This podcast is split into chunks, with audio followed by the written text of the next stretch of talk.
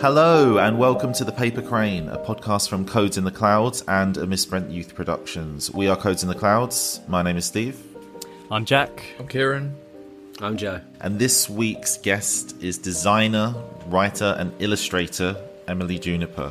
Yes, Kieran and I had a great chat with Emily, and she's definitely someone I want to have back on this podcast Absolutely. to talk more in depth about her work. Because th- this conversation is quite all encompassing, but there's also loads of things that we didn't bring up. We didn't bring up things like utter and press, uh, and we didn't really talk about her acting much. Uh, but yeah, she's she's great. and She, I'd love to have her back on uh, if she'd be willing. Uh, I first became aware of her work uh, from her collaborations with Tim Key. Uh, the two books, uh, He Used Thought as a Wife and uh, Here We Go Round the Mulberry Bush, especially the first one, was such a shining light in the bleakness of COVID. Uh, and as I mentioned to Emily, it's the only book that I've heard people talk about the quality of the design as much as they talk about the content. Um, links to both books uh, and Emily's website and Utter and Press uh, are in the description. Yeah, and I, I love listening to this. I have to confess, I, I didn't know who Emily Juniper was. Sure. Until Joe started to introduce me to her, wanted to get her on as a guest. I'm so glad you did, Joe. Fantastic work. Although, I must say, we've got to start reining you in. I mean, you've been saying Izzy Sooty's writing is shocking. You've been saying Emily, Emily, Emily Juniper's Say it was shocking. studio is a mess. Yeah, I mean, fair. That is fair though. I mean, what do we have to do to rein you in, man? You're getting way ahead I'm, of yourself. alright, I'm getting cheeky, I understand. But also, Jack, don't apologise on that because she, in this interview, said that she hadn't heard of us before. That's true. Hold up. What? Non Mercury Prize winning band Codes in the Cloud? non, non, But then she said she- nominated. Now she knows us, she likes us, and that's just what. If only That's all the fans says. did that. I just, I just wish everyone that would understand that. If you just Yeah. knew us, We then are you'd good. like us. but anyway, I just, because I don't know anything about this person, Mm. I need some way of finding out more information. what could there be? Come on, robot. Emily Juniper facts. Wait. Emily Juniper is an artist, playwright, illustrator, and bookbinder from Cornwall, oh. UK. In Emily's words, she helps articulate stories or stage artists' works to their best advantage. She has won some great awards, including being a winner in the Best Newcomer category for the Society of Bookbinders. Emily also hosts and displays her work in a lot of exhibitions around the country, including notably having works displayed at the V&A. Yeah, boy. I've, I've heard of that. Yeah, we. Uh, in fact, when and you'll hear us say this at the very start of the podcast, so this is, you know, spoiler alert, and sorry for the repetition. But she, at one point, she stopped emailing me back, and it was because she'd been approached by the Tate to do some stuff, and that was what delayed our interview by a week. No big, so. no big deal. Yeah, no we're not, deal. we're The not, Tate's we're not more important than us. John Congleton said our first record was really good. well, I quit my job on that. Oh, But just watch Saddled out, with future guests, because Joe will harbour a grudge and bring it up mid-interview. Well, he'll kick an interview off with it. but anyway, thanks, Fact Robot, for that. Calm your gears down now. Get back in the in the in the box. Uh, we'll be back at the end with some more teenage band stories. Will we? Because again, I haven't I haven't heard Oh, these ones. Good, yeah, we got some good ones this cool. So um, Looking forward to this. if you want to submit more, though, and we'd love you to, send it to info at codesintheclouds.net. Correct. Or on our socials. Yeah? At Codes Clouds. Yes. Uh, but for now, enjoy Joe and Kieran chatting with the brilliant and slightly chaotic Emily Juniper.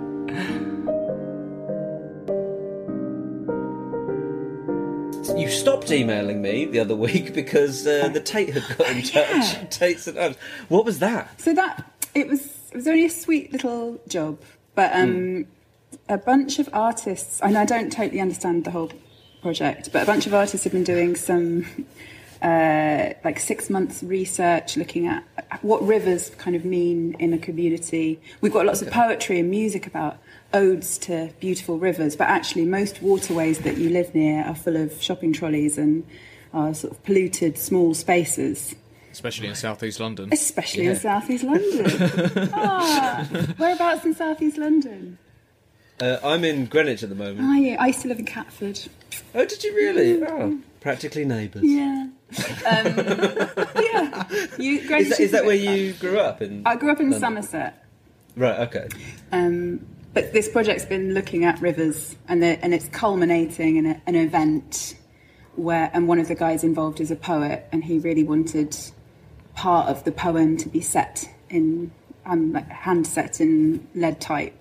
It's a, it was a weird thing to jump into at the end because obviously there've been several artists in the project, and I've just jumped in on the end Sure. to do a sort of a resolve or a presentation or something. But so I had to sort of hand set in eight point Times New Roman, tiny, tiny little type, um, a poem, and then I printed it on my treadle press. But It was, I mean, it's a really lovely process. I really like it, doing it it. sounds it. It looks just so satisfying to do. It is. So, did you do design at school then? No, no. Uh, I didn't know what. Because it, it just the hell I seems like you to do a million different things, Yes. and I, I, I want to get to the bottom of this. Oh my god, you and me both. it's like my least favourite question is when people go, "So what do you do?" And I'm like, "I don't know." I d- look. I think I can figure it out. but I just, wa- I just want to know why. Um, but you know, I feel like I had a very sort of classic career structure. It went like receptionist, actor, and then it went sure. comedy, slutty dancer, okay, classic. playwright, Yep, book artist, publisher, yep. or designer, or whatever it is I am now.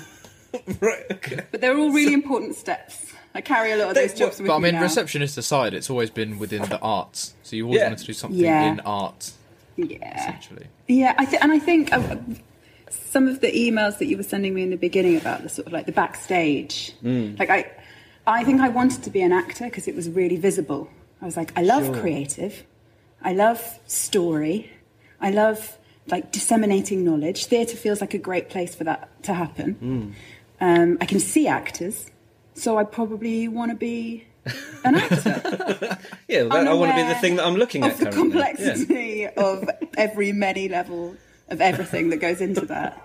And Yeah, like sure. also somewhere in my head, it's like the idea that I could write the text didn't even occur to me. It's like no one would Right. say what I've written ever. It, just it would took a really long time for that to land in my head as a possibility. Um, but it was the back, it was always the backstage of of theatres and the rehearsal room and unpicking a script and researching around an era and finding out what they're wearing or how would they wear their hair or what would they have been reading? What was the scientific advancement of the moment? And just like constantly that level of d- disappearing into another world was what I loved. And I think that I've always trying to be disappearing into other worlds. Yeah, I loved that on your on your website. Uh, was it was it your dad that said you you you live in a narrative world or Oh, you live in a world of narrative only? yeah well that's that's actually relates to Catford Right. Oh, really? briefly yeah um, when I when I bought my flat Yeah. I found this little flat in Catford, and I had. I was an actor at the time, and I was like, the only sensible thing I ever did was buy a flat when I had money and not go to Brazil.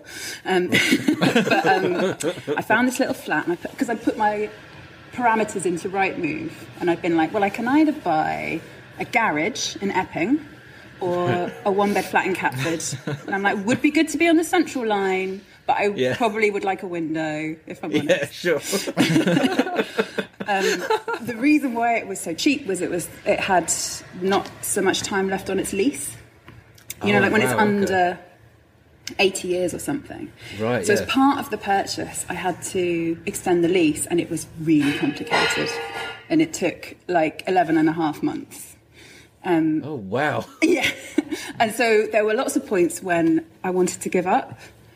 Um, I was like, talking to my dad, and he was like, The thing is, Emily, you live in a world of narrative. So you've started this journey, and you need to give it an ending. Otherwise, it's just going to go on and on. So he said, and it was so sweet, and I did it. He's like, Get a bottle of wine, get one of your friends, go and stand outside the building, and just toast that journey and that adventure.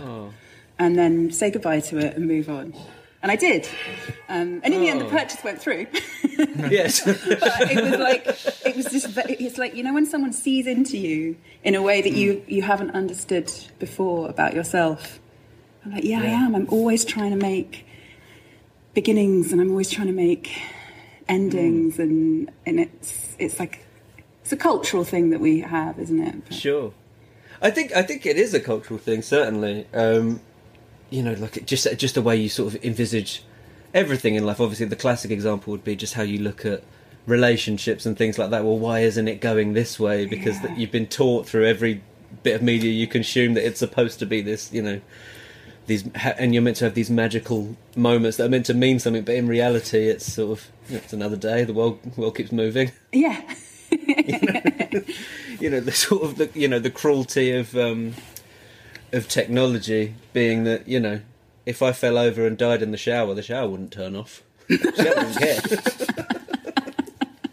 what a wonderful depressing thought Horrible, isn't it? but you're right yeah yeah absolutely Just but uh, but yeah, I I love that. So you're in your um. As you call, what? How do you define your ill-defined creative venture? yeah so is so you say ill-defined because I mean you know I mean I don't want to go back to what do you do but is it is Well, it just yeah, because let's is it just your is it just your space where you just go and do Yeah. So I used to have a studio on the high street in my town, in Falmouth Right. High Street, and it was a little shop, and it had Mhm. like a little shop window. Um, and I remember I got the keys. I was like, "I'm high. This is my studio now." And my mum was like, "What are you going to do? What are you going to sell? What is this space for?" And I was like, "I, I, I can't explain it, but I think I know." Right, and I was just like slowly filling it with things Mm. so that the window would have stuff I liked in it. Yeah And that meant that people would come in and be like, What are you doing? And I'd be like, oh, I don't really know. and then they'd be like, I've written some poems. Can I make them into a book? And I'd be like, Yeah, probably. Why don't we have a go? and like, just by like being really visibly m- me, I Sure. managed to do in the beginning like a few jobs that really helped me understand what I wanted to do by doing it. And I guess I say ill defined because I like saying yes. I like it when people Sure. ask me something and I can go, huh, I haven't really thought about that, but yeah. And I think because I probably I ping pong around and I get bored maybe quite quickly. yeah Uh, I had an I had an intern a couple of weeks ago, and she'd approached me to say she wanted to see what it was like to run like an arts business or be an artist. Like, how does that work? When she when she graduates? Can she do it? And there's not normally anyone here to observe me working in the way that I work, which is like I'm opening a document, the document's not opening in the way that I wanted to, so I'm setting some type, and then, oh, I remember there's something in a box over there that, that reminds me of this book, and then, oh, if I folded this paper, and I'm just ping ponging around, and she'd be like, didn't you say there was like a deadline at midday for that thing that you now stop doing because you're doing something else. And I'd be like oh yeah yeah. Oh actually I'm gonna go and drive into town and I'm gonna get and um like day two she said. Sure. I was like how's it going? Are you enjoying it? Is this what you imagined? And she was like oh yeah. Yeah I'm really enjoying it. I, I figured out I definitely don't want to do this was like oh okay yeah no that's fair right so you you don't you don't require like perfect order in your life do you sort of thrive in a bit of chaos Y- yes. I don't. I think. I think most of the decisions I've made in my life are to remove order. right I think that's how I keep going. Is Right. is is chaos. Another, another thing you said on your website that really resonated with me actually was about um, Sorry, it's my, my dog. It's just howling in the background. love that uh, welcome uh, more the merrier um, it says uh, I make books so we can hold on to our stories yeah. now yeah I, I love that because I my dissertation at university was on uh, and this would have been 10 years ago I think now or maybe longer was on music in a physical form Ooh. Because throughout college and uh, university, I was working in HMV, and it was that period of seeing what was effectively, you know, a record and film shop turn into basically like a gadget shop, Yeah. and then fail, obviously, because they didn't realise that, you know, the importance that these things have. Like they, they, they are sort of part of your story. These little physical manifestations of art, you know, like books or like records, like they tie us into like a very specific moment or period. And like when I would see, like I would interview people for the dissertation, and I would talk to like my niece at the time, and I'd be looking at her iPod, and it's chaos, and it's you know it's like you know, it's it's Jay Z lowercase J, Jay Z all capitals, Jay Z no hyphen, and it's just like, but it's also quite sad because that's once those files are gone, like the memories are gone, and like the thing that was tying you to that time, it's like having a JPEG as a childhood toy. yeah. Like It's the I- same so, reason like- why we uh, always we insist on having a physical release of our album. Imagine just having a digital So only good. version of our album. Absolutely. Like, So when yeah, so when yeah, when we play gigs, we always find it that someone people just want they want something. They come up and talk to us after the show. They want to buy something because they want a memory of the night. It's not necessarily that they you know they don't they certainly don't want to talk to us. They just they just want Sure like they a, they probably had a nice night with their friends and they want a badge to Yeah. remember the great night they had I, their. I completely agree, and I was I was my boyfriend's in a band, and I was talking to him about. Mm. He was like, "What you know? When, when are you listening to music? What music you, are you listening to, and how are you discovering it now?" And I was like, "I don't really get attached when I discover music now because it's just like plopping up on Spotify or like Mm. it, you." The the memories that I made when I was discovering bands that I liked are you're at a festival and then you're Yes. you're hearing something and it's and it's real and it's there and then you buy the t-shirt and then you exactly. you wear it and it's part of you and Mm. I feel like I end up listening to this sort of like core of old music which still matters to me because I own the, the physical things Yes. and I, exactly. like even like I'm remembering, I was talking to someone a while ago about like why why I do what I do, and I was remembering, I think it was one of the Radiohead albums where like you took out the disc, the plastic disc holding thing on the in the Yeah. CD, and then there was like a whole map. And Right. and I was like, this is great. It's like a whole object, and there's hidden things Mm. inside it, and then y- y- yeah, it's just they become these wonderful mementos, and they connect to the music, and because music's like like theatre, where it's like, does it exist as the written down? But how do you guys record your music? Do you, apart from this audio, do you write it down? Oh yeah, it, well it, it it varies really because obvi- obviously through lockdown, Yeah. a lot of it was we were writing in our respective bedrooms and stuff, and then just sending back and forths.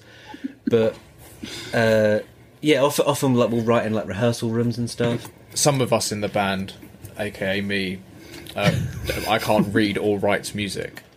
Right. I'd, lo- I'd, I'd love to be able to do sheet music of our music, but we were He's really also fort- crucially the only one in the band that's actually listed as a professional composer, signed composer. So it's- he's know he's the king of going with his gut. But we were really fortunate one year to have a, the, uh, our record label printed sheet music of one of our tracks, Amazing. and it was just like just having that on paper was just an incredible feeling. Yeah, there you go. Yeah, like the, the proudest moment ever. Yeah. it was, it was incredible. It's so I totally understand what you mean. Yeah, like why? Yeah, because I get I listen to a lot of music digitally just because it's so much easier. Just Yeah. always on my phone. I've got Apple Music, Spotify. Yeah. But there's so much music.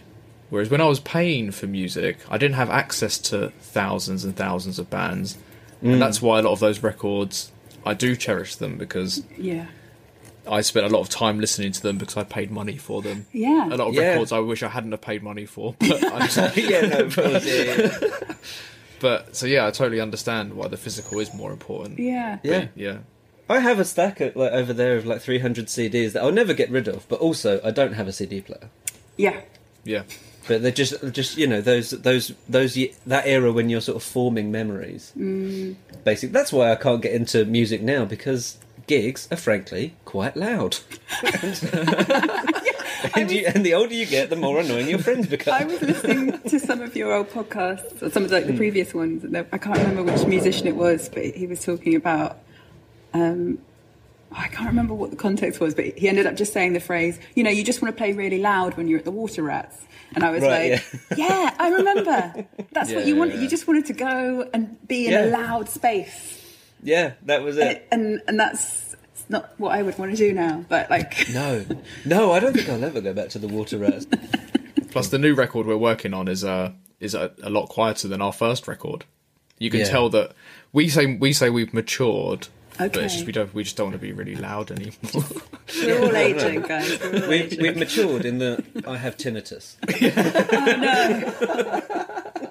Your music's beautiful. I've been I've been listening to Oh, it. I hadn't you. I hadn't heard of you guys. I'm sorry before you got in touch, Most but people haven't. I I am- um I love I'm it. okay, I'm just going to press end call. okay, That's fine. it's really beautiful. It's Oh, thanks so much.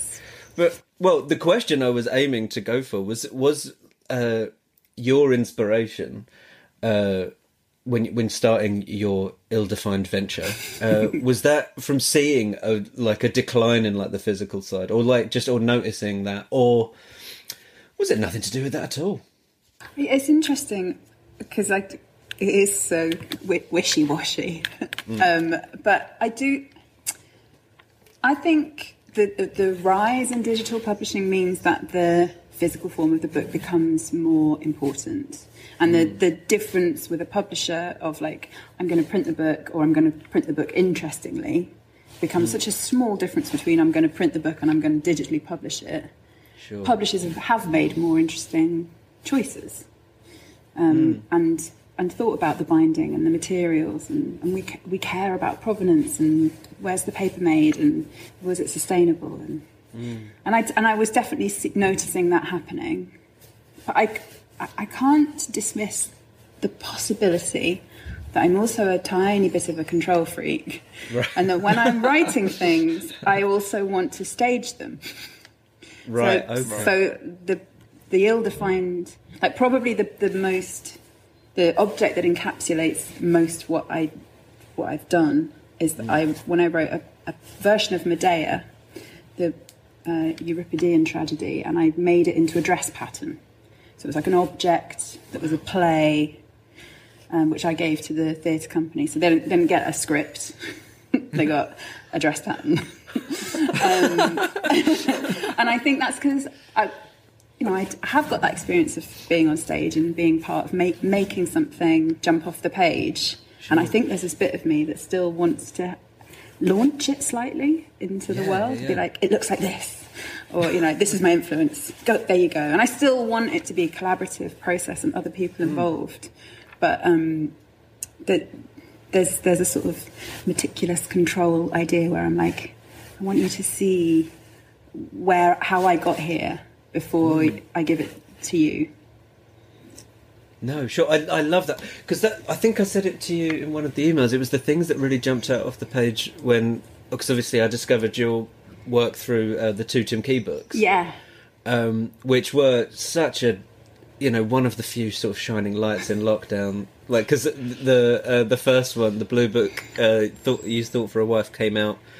Uh, I think I'd I'd received it a week after Christmas was cancelled or something like that. You know, it was Oh. around that sort of time, and it was and it was so nice to go through that. But those, as I said to you, it's those little extra details that make such a huge difference. For me, I don't know if it's for everyone, but I don't think there's any coincidence that you know these two books are the ones that that people when they're commenting on the book they're not really mentioning Tim's work at Yeah, all. I know, he's they're sort of like they look beautiful. but it's those those we got nominated for a design award, and he's like snakes. And they mention him right. But they, they, I, I mean, just, I think I used the exact same analogy when I was talking to you. But it's like when, because I, I quite like playing board games with my friends, and when there's like a new board game that I've never seen before, and you're slowly, and it's slowly revealing itself to you, and you realise all the little extra details that the person that's created it has put into it, and just even like you know the weight of the pieces. It's like the reason this game isn't so enjoyable is because the person that made it really cared about this game and was having fun doing it and that and that was what jumped off the page in both the books you know when just you know the simple things like the falling leaves or like the different cogs in uh mulberry one it's uh Yeah, it's so. So it was that process all collaborative, or was that all you? Did Tim? Did he have a specific idea? It's really no, it's really collaborative, and like my lockdown was made lovely by having these great phone conversations. Um, and Tim sent like the first dialogue that Tim sent me was like him having a Zoom with his parents. Right. And I, I was just, he'd just written it, I think, for, for fun. And I read it and I was like, this is exactly what everyone is experiencing. This is brilliant. Yeah. Like, it's so relentlessly real. Um, Yeah. And then he would, he'd be sending me things and I would be pissing myself laughing. And Yeah. we're like, this is a book. Yeah, this is a book. And um, Oh, oh, the, all the falling leaves and things came from letterpress ornamentation and stuff that I have here. And that I think we're, you know, the being really depressed about the political state of the country and like this and how cyclical it is. And I was like this is this is what I'm going to do. I'm going to I'm going to have ev- everything fall and then go back to the beginning and start falling again. And and have that move through the whole book and Tim's like yeah love it great. And I'm and I'm but I'm getting that from his poems and the way that he's talking about Bonson and the horrific decisions that get made. And I was I was recording with someone else about the, the time illustrations um, that for, for book two, and I was like, I don't. I think what happened is T- Tim wrote. I was drawing time, like he wrote of my character that that's how I was coping with lockdown, and I was like, then like, well, how do I do that? but I think he wrote that because I had been listening to. Uh, I can't remember his name. This this amazing scientist, an audiobook about sort of like dismantling how we understand time. So I think I'd mentioned that I was listening to time, and then Tim wrote that I was drawing it, and then I was like, well, how the hell do I do that? And then put this sort of like lock mechanisms and watch mechanisms, and then just got like completely lost in all of those. They're just fantastic shapes, and they're like t- these tiny little pieces that sort of keep us moving and going. And it just, it just felt like a really perfect poetic metaphor. But I couldn't tell you, it was, I, could, I can't tell you where it starts. Because uh, I mean, and he clearly uh, really trusts you and your work because you, you've worked together a lot. How did you start working with him? Yeah, it's a great question. Oh, She doesn't know. I like to tease Tim because technically I was in a Perrier award winning comedy show before him. oh, really?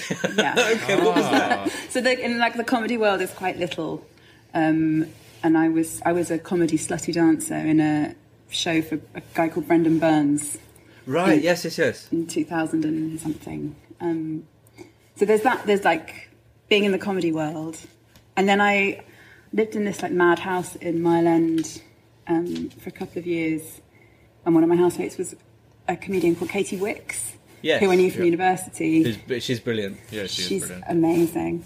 Um, and she was really close with Tim because he was doing stuff with Cowards when she was doing stuff with Anna. So, he, so he'd come to all of our crazy house parties. So I, just, so I knew I knew him. And then when I finished, I finished my MA, which was um, sounds a bit like your dissertation. You know, like talking about the, the physical of of an object. And I'd done this sat- satisfying resolution, which was my my play script. It was a dress pan. I was like, this is this is what I want to do. I want to make objects that kind of perform their contents. And I was like, the Yeah. greatest test of this will be if I can do it with someone else's work. And I was like, I know Tim loves design, and I also know that he he was with Invisible Dot, um, and they had produced that. You know the his reci- poems and recipes book? I, I know of its existence, but I don't have it, and I Yeah. can't buy it. No, because it was a really limited edition, really Sure. beautifully made. Yeah. Um, and I had like investigated and looked into a bit of their kind of design history, and I was like, I'm just going to chat to Tim, and I'd be like, has he ever thought about having one of his stand-up shows be a script? Because like, but making a stand-up show a script is a great challenge because you don't ever want anyone to think that is permanently on paper. You want people to think you're Yeah, of off the cuff sure. and it's just that's happening. moment, Yeah. So I sort of showed him some of the things that I'd done, and I was like, "What about having a go? What show are you working on?" And he was doing Megadate at the time, Yeah. And he was like, "Yeah, I like this idea. I've thought about it before, but I haven't worked, haven't like thought how it would work." Um, and at that point, I don't think the show existed really as a written down document. So he would send me these audio recordings of the show, which was brilliant because at the time I had a, a Norwegian intern who would type them up. And she would do things like say, uh, laughter, uh, one minute, 10 seconds, unclear for, uh, unclear the reason why. Like that, it was really tempting to be like, well, let's print That's this because this is really funny. um, but that, we were like, that's probably just for us, just funny. For Sure. us. Um, so I, I, the first thing I did with him was was Megadate. This, this I don't know if you've seen this, but um, I saw. I did see. I it saw on your images website. On the also website, did not yeah. think it was that big. yes, re- Yes. it's, it's really big and it's and it's like a massive Wow. a massive chart. And it's a little bit difficult to work out how to read and what order you read it in. For You the know, what- listeners, it's uh, bloody massive. It's like a map, map size. It's basically a map. Yeah. And the reason why is because you don't you don't want people to read along with the show while it's happening. So they can't because Yeah. it would be huge and cumbersome. No, sure. But, so that was experiment one, um, and then it was the playing cards, and then it was Yes. the books, and I think probably this Christmas there'll be new new playing cards. Right. Okay. With Probably. through uh, through our mates at Calvert's again. Oh yeah, hundred percent. I would never work with any other printers. They are so patient. Yes, yes they are. They I'm, so I'm- I'm a big fan. They put up with my inane questions. Cherry's amazing. Cher- yeah, Cherry. Cherry is probably my favourite, but Sam is a close second, and Sure, sure. Arthur. I tend I tend not to work. I mean, this is this is niche for listeners. This is but niche I tend not to. I have work no idea what you two are talking about, but, I, but I uh, believe a in printing, you. A printing company in London who are amazing and very friendly, and basically I'm inept, and uh, so I, I'll always I'll always just ask Cherry or Arthur, who once came uh, to my office just to just to explain like different. So if it's if if you're going to print it on this type of paper, it'll, it'll look like this, Joe. you know, really took his time with me like a It's lovely man. amazing I know they're brilliant. because I I found them because I was doing a like a magazine for as like eco fashion thing, and I was looking for hmm. like the most sustainable printing method and the most sustainable printers, and like that's hmm. that's how I ended up finding them for this project. And then we were talking about that, and they were like, "Are you working on anything else?" And I was like, "Actually, I just had a meeting with a comedian about doing a deck of playing cards, and I don't totally know how to achieve that." And they were like, "Oh, who?" And I was like, "Tim Key." And it was it was with Sam, and Sam was like, "I love Tim Key. Oh, we'll do we'll help you with that." And I was like, "Oh, okay, great." And that, Oh. as a at a chance point in that meeting, I mentioned this paper that I liked. Um, and then Cher- Cherry went off and just came back and was like, "Is this it?" And I was like, "Yes." You have like an encyclopedic knowledge yeah, yeah, yeah. of paper. Oh, hallelujah.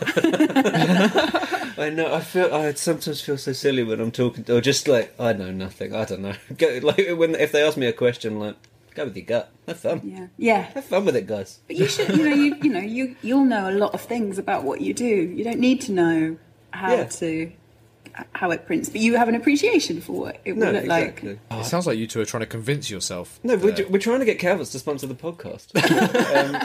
Um, Service with a smile at Calvert. yeah, exactly. but yeah, so when it comes to writing, then is is that the space that you work in to write, or do you do you need? Uh, I don't want to be rude. A tidier place. Wow. Ow.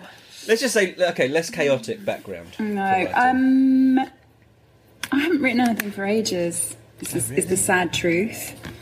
Um, do you not feel like you need to?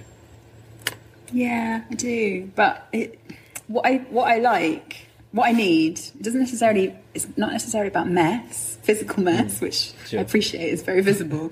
but um, uh, it's about a window of time when there are no demands on me, Right, sure. and that just hasn't happened because I started a publishing house and I, there's one of me.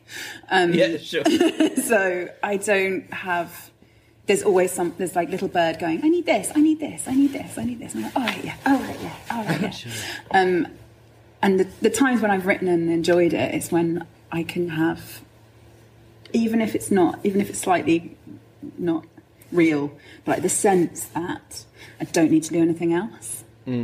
And I like to get Yeah. lost in researching something and Right. yeah.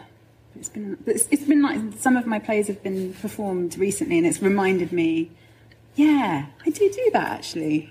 I have written stuff, yeah. I remember that person. Yeah. so I really would like to. Well, what was so? What was the work you did with? Uh, was it the Faction Company? Oh yeah, so yeah, so the faction, uh, a theatre company based in London, and they do um, kind of reworkings of classics. That's and that's who I did Medea with. So that was a commission. Right. Oh, cool. It's like, can you can you write a version of Medea? And that was they did this series of shorts. So that the whole Hmm. play, um, you have to do the whole play, but you have one actor and twenty minutes. Right. And so I was like, oh, Oh, wow. okay. It's quite a lot happens actually, guys. It's quite a characters. yep. But so it's uh, they do. it was like it was it was a great season because it kind of like gave, gave people windows into lots of amazing plays, and it was a brilliant challenge because I was like, how do I do this? How do I possibly condense this horrific play into 20 minutes. So what I did was I, and that's why it became a dress pattern, was I made Medea have a sort of dialogue with the dress that she uses to kill her rival. So the dress became this character. Um, and that's why it ended up having its own dress pattern because it was it was real. But like I did, yeah, I haven't had a commission from them for a while. Oh right. Guys. Should I not have brought them up? Do I need to? no, I mean theatre's not been happening, you know. Mm. Yeah, that is No, true. of course. So that's probably why. Um, is it is it important to you to have because obviously like playwriting isn't necessarily a physical thing, and I suppose it's it's almost like is it ever really finished? Yeah. How does a how does a play exist? It's a brilliant Exactly. question. But you but you also have like the the physical outlet as well, which is the obviously the majority of stuff. Having that, it, like you know, unquestionably, the books you've worked on are finished. At least I hope they're finished. Mm-hmm. Yeah, yeah, all right, yeah. I hope I haven't bought incomplete books. Yeah, but w- okay. When you've released a song, No, they're never finished. yeah. No, We no. have, re- we have reworked all of our songs so Oh, many of course. times. Not not to Bob Dylan levels, but you know they're still recognisably the original yeah, songs. but, we don't play them how we ever originally wrote them or recorded them. And what No. is that because you see things that you want to um, improve in your mind, or is that because you see things that, or you're, you've got a new influence and you want to kind of like translate a, a part, a portion of it with with new eyes or new ears? I think it's more the former. We don't. It's never like Joe said. It's still quite similar, but it's more like I'll discover a new sound that I think sounds Yeah. better than a previous sound. yeah. Um, or I think it. Yeah, it's just. I've, I don't. I don't have to use. I don't have to use an old Casio keyboard on stage anymore because um, it's not 15 years ago, and I've got really nice synths that make better sounds, etc. So That's sorry. That's- That's just reminded me to change the subject slightly. That's just reminded me of playing a gig once when you had your Casio keyboard, and uh, we, it was an in-store, but they didn't have like a PA. But we're an instrumental band, so we don't need a PA. They would just have the amps and the drums or whatever. But that meant he had nothing to plug his keyboard into. And one song starts with piano, and he starts playing, and it's really quiet, and the audience laughed. It was such a moment. and we once and that Casio keyboard also had a demo button. Uh, and I uh, I play I pressed that a couple of times on stage. But I don't have to worry about that anymore because No, I've we don't got, have to worry about that. none of the instruments I own have a demo button anymore. No, So well done. You've really graduated. That's that's how you know you're a real musician. if it doesn't have the DJ button, you're good. it doesn't have the it doesn't have the letters of the notes written on the keys anymore. Oh, you but you really do know what you're doing then. He's still got little stickers to let him know. It's colour But no, coded. yeah, but yeah, it's more about it's, it's more about reworking the sounds than Yeah. Mm. Yeah the entire song as a piece or trying to change genre. We never we've never tried to sh- like turn it into a reggae piece or a, an op- a classical piece. So yeah. And I, I think it's really similar with visual things. It's like Mm. if if you've landed on something that you you know accidentally works, you Mm. like it, but the temptation is to go back and be like, well, test it, push it. Does that does it still work Mm. if I do this? Or you know, can I, you know, and uh, deadlines mean that things get finished to meet the deadline. Yeah. But the idea and the process doesn't stop. That you No, still course. you're still keeping working in your mind and what you're doing and I think Sure. actually it's I actually think it's quite helpful that there are there aren't endings for Hmm. projects.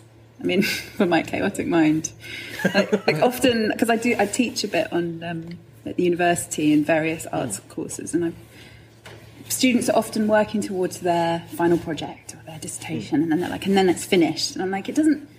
That's just the point where you show what you've done. The idea is not over yet. Like your Yeah. line of inquiry isn't finished. It's like here you are. This is this is what you can look at now. But I'm you're going to keep moving with it, and you're going to keep exploring it. Do you ever look at Do you ever look at older pieces of work and that you really still like or appreciate, but wish that you knew certain techniques that you know now back then? And Oh, a- hundred percent. Part of the problem of being fingers in many pies, you know, like I'm printing, I'm bookbinding, I'm box making, I'm production managing, I'm, you know, it means that I, I can maintain little bits of knowledge in all of these areas. But then you, exactly what you're just saying is like I relook at something and I go, ah, if I'd been better at sewing techniques and binding when I made this, it would still be really beautiful. Or mm. if I had, and it, yeah, it's like putting a different hat on and then examining the project and being like, right, with my box making brain, I could do this better. And that's more like engineering thoughts of corners and hinges and moving. And or with my paper head on, like, would there have been a nicer material for me to work with? So mm. I definitely do that, like re relook. And I think that's one of the downsides of not having a real specialism. I'm not really anything. so with with things like uh, you know like setting and stuff like that, is that it seems so precise, but is that just like what like other art forms and where the mistakes can almost make it? I can't tell you the secrets. yeah, no. Um, I had a really, I had a really interesting conversation with a, a fellow designer yesterday, where um, I'd been asked to ma- color match on some like some typography for a photo. It's like the artist wants the letters to be the same color as the eyeshadow. I'm like, okay, fine. I'm like, ah, well, the eyeshadow is a color of many, you know, like within within the photo, many many colors, and framed by the skin color of the artist. But the type is going to be on a very different colored background.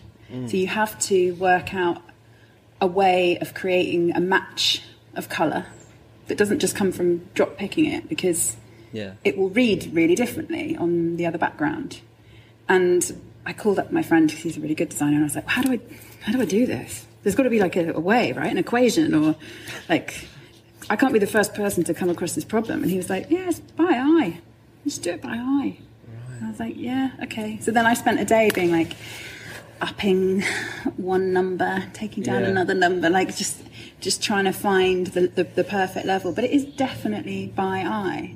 And I one of my kind of favourite things to do is I, I love old books on letterpress and typography. I love them. And because you're like, I'm constantly looking for this answer, this mathematical way of solving problems. Because then you can just walk through jobs and be like, I know the formula. Um, there's no formula. It's all by eye. You know, like you, you, the relationship between letters is you're reading them and you're looking at them, and you have an instinct of when it looks right, and you have an instinct of when it looks wrong or when it looks jarring, and you're trying to make something almost like you're trying to make something really beautiful but almost invisible, so that the thing that it's communicating is what the reader ends up with. How often do you think that you're the only one that notices those things? Uh, no, I know. I know a lot of the people who notice. So yeah, sometimes it's like oh the the the, the, list, the, the listener Yeah. won't won't notice, but I'm not thinking about the listener. I'm thinking about that the arrogant guy in that band that I don't like. He'll notice it. Yeah. But it's what it's what you notice, isn't it? I think that's Yeah, exactly. that's the thing, and that's where you end up returning to work because you're like, oh, yeah. it really annoys me that that happens. yeah, exactly. So, the, do you have any? Because it seems like your life is fairly full of various. You're like, basing that on the messy background. Sorry, yeah, yeah. I mean, sorry. Your room is fairly full. um, do you, but do you have like do you have? Uh, but all your work, I think, just to to, to me, just sounds like a, just a dream. Life is just a, just a wonderful outlet to have. Do you have like non-creative outlets that you enjoy? Who's got time? No, Not really. Stroking Uh, the dog. Yeah, I mean, having a dog is great because that means that Mm. I walk down to the sea every morning, and Sure. uh, that's really nice. That's a really good point of the day. But I definitely have. I mean, I definitely have non-creative, non-creative pursuits. What do I do? What do I do with my time? I don't know. I don't know. Whole days pass, and I've just been having ping pong ideas around my space. Sure. You Um, like ping pong? That's fine. I don't like ping pong. No sports. No sports whatsoever. No, Tim writes me as a character who knows a lot about sport. My mum will say Right. things like, "When did you see that tennis player? How do you know who that footballer is?" And I'll be like, "I don't, mum. It's not real. It's not real. that isn't me." So are the are the the conversations in the books between uh, you and Key are they uh, all fabricated? How how based on truth are they? Sometimes they're eerily based on reality, Right. but a lot of the time they're very fabricated. Sorry. no, they're br- yeah. Because I mean, because I didn't know what to expect when talking to you. Because sometimes you can come across as uh, Oh, wow. Know, a bit passive aggressive, or... But it's great. It's it works so beautifully uh, in the book. I I listened to him on uh, Adam Buxton just this morning. And he read out the Harry Kane poem. and I was, I was in tears. it's so funny. that was a really late addition to the book. Oh, really? Yeah, yeah, because with the with the poems, obviously he's writing them all the time. That's like his Hmm. practice. That's how he's working and understanding the world. And so there gets to a point in the process where Calvert's are like, "Can we print?" Right, And I'm like, whoa, whoa, whoa, hold off.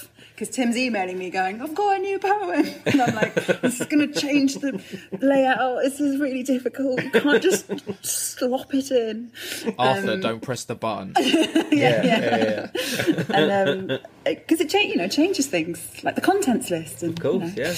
yeah. um so i have to make this put this sort of like battle where i'm like i'm producing this and i've got to make it happen to this certain deadline but Mm. there's work happening and it's really good work and i part of the reason why you work small scale and you do things yourself is that you can say actually yeah we can change a page now Mm. because that poem destroyed me when i read it it was so funny Um, it's it's it's the uh, he points and says football. That would that just that kills me.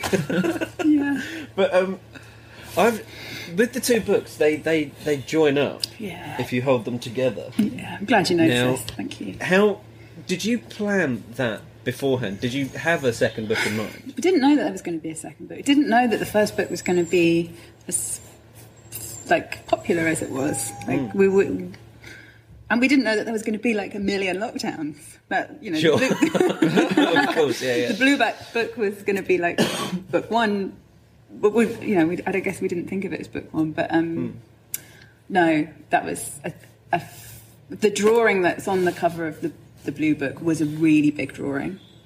I Right, worked on it for quite a long time, and so it had become enormous. And then I was like, I like this crop. Actually, the crop is nice. Right. Okay. And so I think when there was book two, I, I was like, I can go, I can go back to that, and I can look at the the way that it was bigger and play with that a little bit.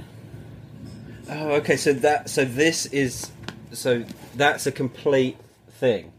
Yeah, it. Just I'm noticing this guy is Yeah. curving off the page Yeah. a bit. So I've just what have we got three and four? A very wide book three. What's happening? Yeah, well, I was saying.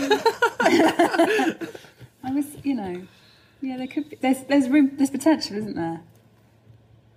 I don't really. I don't want another pandemic, though, guys. But hey, he can just write just about things being nice. Yeah, yeah. That's lovely.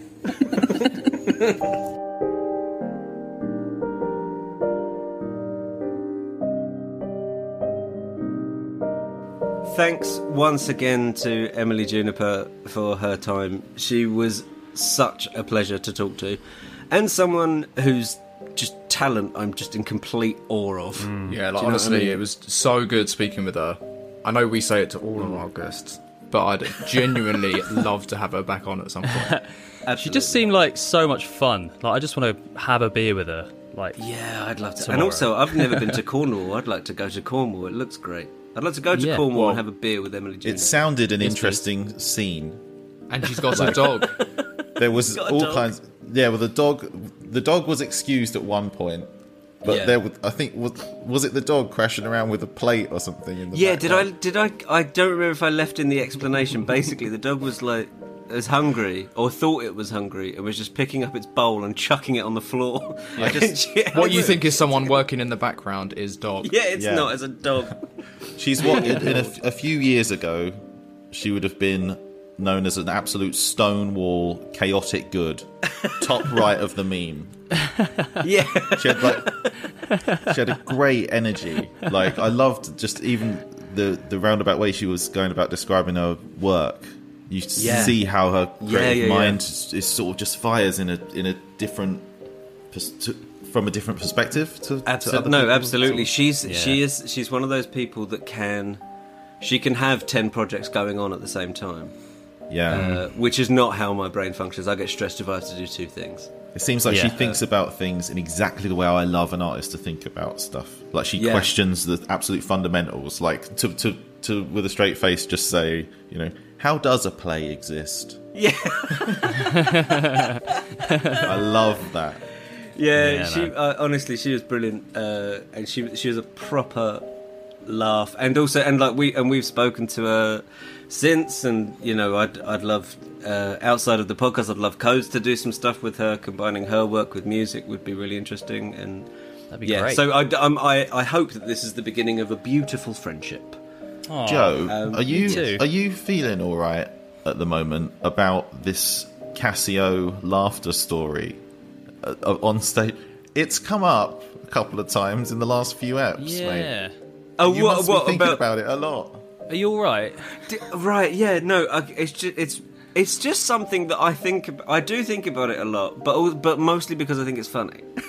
Yeah, Because I just it's the fact that because also because like crucially for just to give listeners some context to this, so we played an in-store gig uh, and there was no PA. Oh no, they've just heard the story, haven't they? Sorry, yeah. yeah, yeah. God, stop telling everyone that story. Sorry.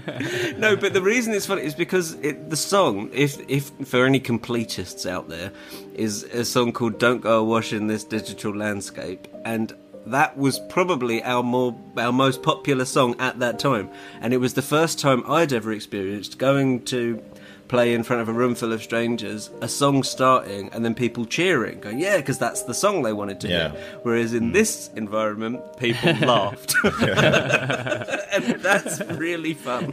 Speaking of uh, speaking of cringy Oh, band memories, well, yes. So, I mean, I obviously put that up there with mine uh, for my my band with the shit name Codes in the Clouds. Um, uh, but- so, some classic band names for anyone that hasn't heard. You'll pick it up quite quickly. Uh, Martin simply sent in these absolute buttes, but he did want to make clear uh, that he didn't come up with any of them. But Okay, he- they, these were bands that early. these were bands that he was Mitigating in. himself. Uh, and which also leads me to believe that these are bands that played gigs in front of people. yeah. Uh, so, Crescendo, Oh yes. okay? Oh yes. Exclamation mark on the end of it. No, no, no. All, all, That's all what I'd spelt normally, I think. I think it's very serious. uh, this, I don't know why this one really makes me laugh, but it does. Every man. I, do really enjoy. One word. One word. I bet they were like a real kind of classic pub rock band, you know? Every Sort of make everyone happy, middle I of the road. It's just there's just no aspiration there, is it? uh, and the songsters, which you know, very sort of you know on the nose. I can't believe that's not already a band name from. I can imagine like the It fifties. must- It must be, songsters. yeah. It must be. Well, in fact, when I was talking to Kieran uh, about the, about these band names, uh, Kieran couldn't believe there's not a post rock band already called Crescendo. I mean, we must- played. I don't actually know. I was going to call out another band that we've played with, but they had the word ambient in their name. I'm like, we, we get it. why, are you sounds like- descri- why are you describing your music in your name? Yeah, well, it's like a band where English isn't their first language, and they start a post rock band. They're, no, let's give it an English name, and they come up with something like they Google like crescendo or whatever. Sex They oh, let's call it So this that. is the danger of being a dictionary band, as Joe likes to call them. Yeah, when you then Dictionary. go and tour the country from which you've, Yeah, you've yeah, like, yeah. yeah.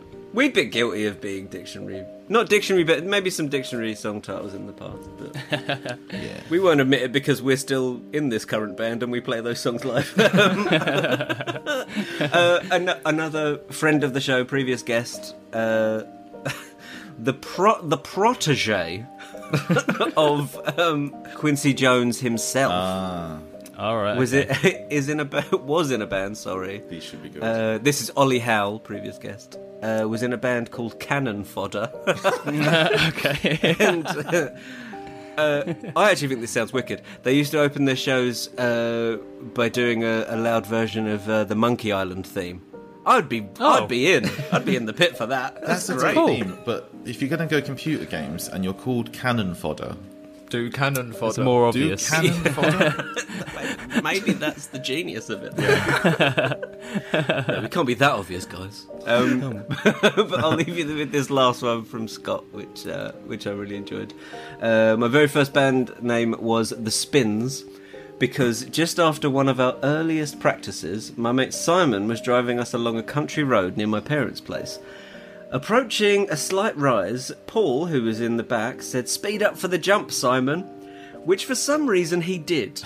Except the rise immediately went into a corner. We narrowly avoided hitting an, an oncoming car and then went into a spin downhill. Ah, see. Perfect. Okay. Uh, this sounds apparently, dangerous. I was shouting, Stop the car, Simon! We came to a rest in a ditch, uh, perpendicular to the road. A car full of old folk crawled past us but didn't stop. They looked disgusted. we. We had to get my dad to pull the car out of the ditch. A couple of days later, we chose the Spins as our name. At our first gig, which was in my dad's barn, perfect, uh, another friend of ours decided that he was going to go on stage and introduce us. He asked if we'd chosen a name yet. to, to which I replied, uh, The Spins, uh, provisionally. My mate then confidently got on stage and introduced The Spins provisionally. I love, That is lovely. I love that so much. That's exactly the sort of thing I love the element of danger in that story. That, Yeah. that really Yeah, very heightens Kanye. the uh, the I interest. like yeah. very Kanye. Very Uh, nice. Through the through the Astra, maybe it was one of their songs. I don't know. It's- it's- I love these. I love these from people. I'd be happy if the podcast was an hour of these stories. I love it. yes, same. Please, listeners, keep sending these in. I I adore them. And uh, do you know what? We want to make your old bands big. We want, Yeah. we want to get them Yeah. out there to the people. Well, I want to. Um, Well, really, what I want to do is travel back in time and be twenty, and seeing Yes, these, actually. seeing these gigs. Yeah, a being in these bands. I'd love to be in the Spins, just after being in a car accident where everyone was fine. In my I quite mind, like the name The Spins. In my mind, we just put the spins on at the at the paper crane bar. Yes. That's how I'm framing this feature. Yeah. Oh, I love it. Yeah, yeah, yeah. We put it on to test the PA because uh, because um, Cannon Fodder are coming in for their sound check in half an hour. Yeah. But anyway, thanks to everyone who sent those in. Please, please keep them coming. Uh, we love them so much. Um, what's the email address, Kieran? Info at codesintheclouds.net. Jack, any social medias you want to give us? Oh yeah, I've, I've got some. Yeah, at Codes Clouds, the Yes. only social media account you need to know about. it's the only one that counts. the only the one original matters. and the best. So yeah, we'll get some more of that correspondence next week. Who do we have on next week? Next week's guest is Charlie Barnes, a musician in his own right, a brilliant Yes. musician in his own right, and a touring member of Bastille. As in genuine pop stars. Yeah, yeah. And uh, Proper he's got- band. he's got some great stories about. yeah, that about guy that. lives two two different musical lives. He's uh, I'm, I'm I'm looking forward to hearing this. I wasn't on this one again, so Hmm. sorry, Joe fans. We should we should we should ask him about some about some teenage band memories. Oh, and just contrast have it some. contrast it with being on stage with Bastille touring. the world. That's a great idea. Yeah, let's uh, let's try and get some from him for next week. Uh, but until then, guys, uh, just remember that paper is what happens when you're busy making other cranes. I'm starting to like him now. He's This is starting- lovely.